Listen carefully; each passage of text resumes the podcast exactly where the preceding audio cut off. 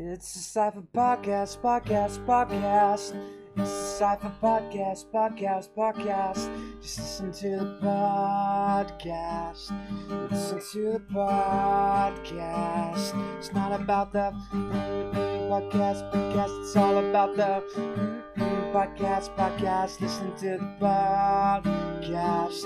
Listen to the podcast.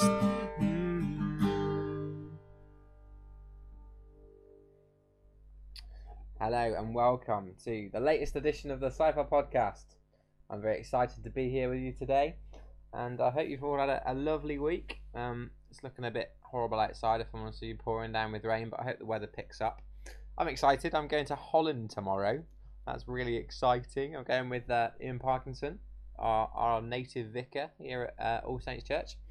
Um, so we're going to be going doing some uh, conference stuff over there. I'm going to be praying some people hopefully uh, some of them will speak English at least. Um, I'm a bit worried, I'll be honest with you. I'm not really keen on flying either, so I'm a bit like a bit shaking the nerves, but I'm sure once I get on, I'll be fine. So that's really exciting. That's coming up. Um, today we're going to be looking at um, a story about a guy called Elijah, who's a who's a prophet in the Old Testament, and he's, he's pretty much the first uh, major prophet, the first person who really is is recognized as a uh, as a prophet, uh, particularly during the time of the kings. Um, so, uh, for the first sort of part of the uh, Bible, before kings come in, um, God sends people to to look after uh, the people of Israel. Um, he has priests and he has leaders. So, starting with um, Moses, um, and sort of going down, and then and then there's the book of Judges. Um, but the Israelites are always um, waiting for a king, and and so God allows them to, to have a king, and, and obviously David comes, uh, David goes, and then um, yeah, there's there's multiple other kings afterwards, and Elijah is one of the prophets at the, at the time of the kings. Now Elijah is a is an interesting guy. Um, he's he's a bit of a sort of outcast, really. Um, he's a he's a bit of a wanderer. You know, he's a, he's a, he's kind of a guy with a big beard. You know, he's he's not sort of he's he's not the kind of sleek. Uh, he wouldn't be wearing a suit these days. You know, he'd, he'd be wearing like a long grey jacket. You know, dusty jacket, that kind of thing. You know, he's he's not a presentable guy. Um, and uh, those of you who remember um, in the New Testament, it talks about um, John the Baptist coming in the spirit of Elijah. So Elijah is actually someone who um, doesn't actually die in the Bible. He, he's actually taken up to heaven in a chariot, which is not not really uh, usual, but you know, like God does amazing things through Elijah, um, and and uh, John the Baptist appears in the spirit of Elijah later on in the Bible. So Elijah's quite a, an important character. And if you remember that John the Baptist was a very similar character to Elijah. I mean, he was he was an outcast. You know, he he, he didn't shave. You know, he he lived the life of a um, you know a, a, tramp essentially, and Elijah is very similar to that. So there's there's obvious links between the two people, um, with that one. But today we're going to be looking at a couple of stories. Um, first of which is a, is Elijah being fed by ravens, and then we're going to look at him visiting a um, a widow. So I'm just going to read out from 1 Kings chapter 17 and uh, we'll be reading to the end of that chapter. So I'm just going to quickly rifle through this. If you'd like to follow it, um, please do. I'm reading from the New International Version, but if you've got a different version, don't worry about it. You'll probably just not have exactly the same words, but it'll be pretty similar. Elijah fed by ravens. Now Elijah the Tishbite from Tishbe in Gilead said to Ahab, As the Lord the God of Israel lives, whom I serve, there will be neither dew nor rain in the next few years, except at my word. Then the word of the Lord came to Elijah Leave here, turn eastward, and hide in the Kerith ravine east of the Jordan. You will drink from the brook, and I have ordered the ravens to feed you there. So he did what the Lord had told him. He went to the Kerith ravine east of the Jordan and stayed there. The ravens brought him bread and meat, and in the morning and bread and meat in the evening, and he drank from the brook. The widow at Zarephath. Some time later the brook dried up, because there had been no rain in the land. Then the word of the Lord came to him Go at once to Zarephath at Sidon, and stay there. I've commanded a widow in that place to supply you with food. So he went to Zarephath. When he came to, to the gate, a widow was there gathering sticks. He called to her and asked, Would you bring me a little water in a jar so I may have a drink? As she was going to get it, he called, And, and bring me, please, a piece of bread. As surely as the Lord your God lives, she replied, I don't have any bread, only a handful of flour in a jar and a little oil in a jug. I, I'm gathering a few sticks to take home and make a meal for myself and my son, that we may eat it and die. Elijah said to her, Don't be afraid. Go home and do as you have said. But first make a small cake of bread for me from what you have and bring it to me. And then make something for yourself and your son. For this is what the Lord your God of Israel says The jar of flour will not be used up, and the jug of oil will not run dry until the day of the Lord gives rain on the land. She went away and did as Elijah had told her. So there was food every day for Elijah and for the woman and her family. For the jar of flour was not used up, and the jug of oil did not run dry, in keeping with the word of the Lord spoken by Elijah. Some time later, the son of the woman who owned the house became ill. He grew worse and worse, and finally stopped breathing. She said to Elijah, What do you have against me, man of God? Do you come to remind me of my sin and kill my son?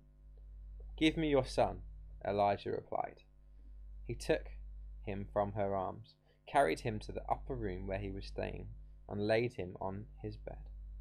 Then he cried out to the Lord, O Lord my God, have you brought tragedy also upon this widow I am staying with by causing her son to die? Then he stretched himself out on the boy three times and cried to the Lord, O Lord my God, let this boy's life return to him. The Lord heard Elijah's cry, and the boy's life returned to him, and he lived. Elijah picked up the child and carried him down from the room into the house. He gave him to his mother and said, Look, your son is alive. Then the woman said to Elijah, Now I know that you are a man of God, and that word of the Lord from your mouth is true. Great. It's a brilliant narrative, this. I just love the story of Elijah and Elisha who follows him. Um, he's the next prophet after Elijah. Um, why they had to have almost identical names, I don't know, and I will never know, but there we go. Very confusing. Um, very annoying. Um, but there we go. So Elijah is, is an interesting character, and he has to rely upon the Lord uh, for everything that he needs. And we start off with this small story about uh, God talking to him that he's going to feed him uh, from ravens. Now, it, you just can't imagine that, can you? You can't imagine God saying to you, "I'll just go and hide out, um, just go and hide out in a in a in a cave or, or wherever near a brook, and uh, I'm gonna I'm gonna order um, ravens to come and feed you." And ravens bring him bread and meat twice a day, once in the morning and once in the evening and he drank from the brook. So obviously, like I said before, he's quite a an outcast um, guy. Uh, Elijah, he's he's not part of the community. He's he's, he's a bit of a wanderer. Um, and this this is obviously characteristic of that. You know, he eats bread and meat, and he drinks from a brook. You know, not the most civilized, you might say. Um, but God has God has blessed him, and and just does the, these amazing miracles. Um, but not for the world to see. You know, so often Jesus did amazing miracles, and he said to the people that he'd provided for, he said, you know, don't tell anyone. Don't go off and tell people. I mean, people did, but, um, you know, God blesses us individually sometimes just to say to us, oh, I love you.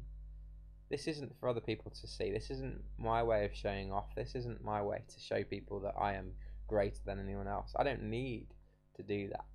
I already am greater. But this is for you because I love you and I'll provide for you. And it, it's it's massively character building as well. You know, Elijah was being prepared in that place, relying upon God for food, so that he could go and minister to this widow, which is in the following passage. And he's um and, and there's, there's a drought in the area. Now, uh, droughts aren't something that we're particularly familiar with um, in this country. I mean, uh, really, we don't have that much uh, of a, a problem with natural disasters uh, in this country. It's not something that we, we are really f- familiar with. Um, you know, in America they have typhoons and uh, hurricanes and tornadoes and that kind of stuff. You know, there's tidal waves in Asia and, and off the coast of America and, and, and hurricanes all over and tropical storms. Whereas, whereas here, you know, like we complain if it rains too hard, or you know, the buses stop in, in London if it snows. You know, they, we just we have no idea what it's like. We have no idea. Um, it's not something we're used to.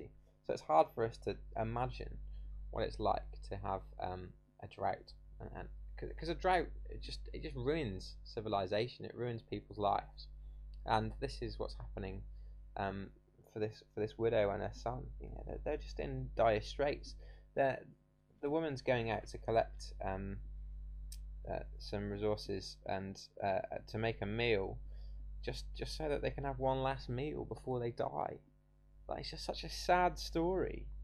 At this point, you're just like, wow, you know, it just it just sounds like such a sad story.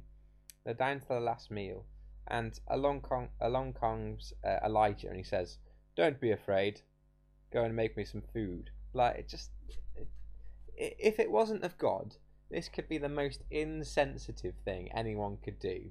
You know, it's like um, walking over to a homeless person who's on the brink of death on the street in Manchester and saying, "Oh, don't worry, mate. Um, why don't you go to Greggs and get me a pasty?"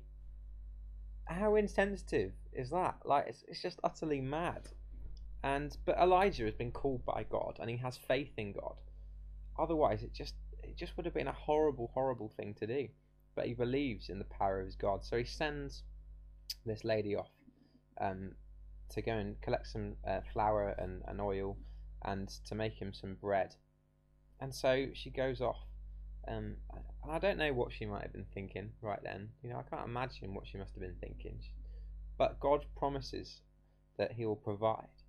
And Elijah has full faith that um, God will provide. Later on, um, the son falls ill and, and dies. And, and again, it's about having faith in God, and the, and the woman's just like, oh, you know, like you, you, you let let us live just so that we can die. You know, like it, it just reminds me of that passage um, where the Israelites are going through uh, the wilderness after they've uh, escaped Egypt, and and they keep moaning, you know, like, oh, you, you let us out of Egypt just so that we could die here in the desert. Just a lack of faith um, and so often we can have that same lack of faith. We can see God do miraculous things and, and amazing things, but um, sometimes we just we just lose the faith. So often in our life, we see God do amazing things, but we, we have short memories and, and we soon forget the things that God has done. But Elijah does not give up. Elijah says, "I will, you know, I will pray for her," and and but he doesn't just doesn't just lay a hand on. You know, he, he lies on top of this this lad, um, this son, and and calls out to his God, and he says, God, you know, I need you to come and and to uh, save this child. Let this boy's life return to him. And the boy comes back to life, and the mother is overjoyed. Now we don't really see anything more of that woman. I have no idea what what's happened to her now. Where she is, what she's doing, uh, she we don't know what, she did after after this passage.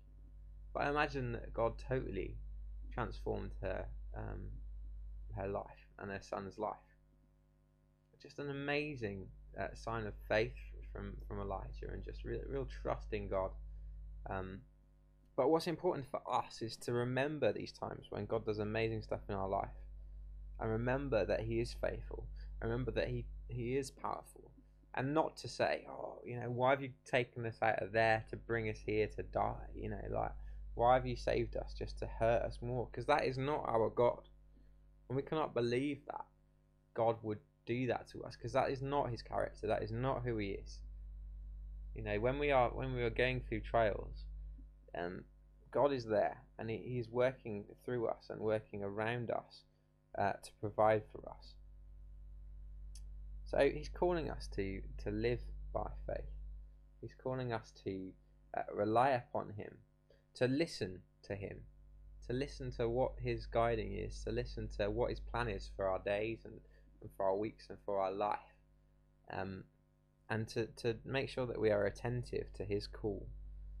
And he can do amazing things for us. And he might not be calling us to hundreds of thousands of people to minister to. He might be calling us to uh, a woman who's lost her husband and a son who's ill. You know, he could, it could be calling us to something so small as that.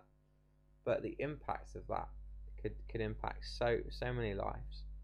Um, and and even if it doesn't, you know, God loves us, and it's it all He wants us to do is to follow Him and to be obedient, and He will bless us. He blessed Elijah. Elijah, as I said before, didn't actually die. He was taken up to heaven in a chariot, and he was just so close to, to God.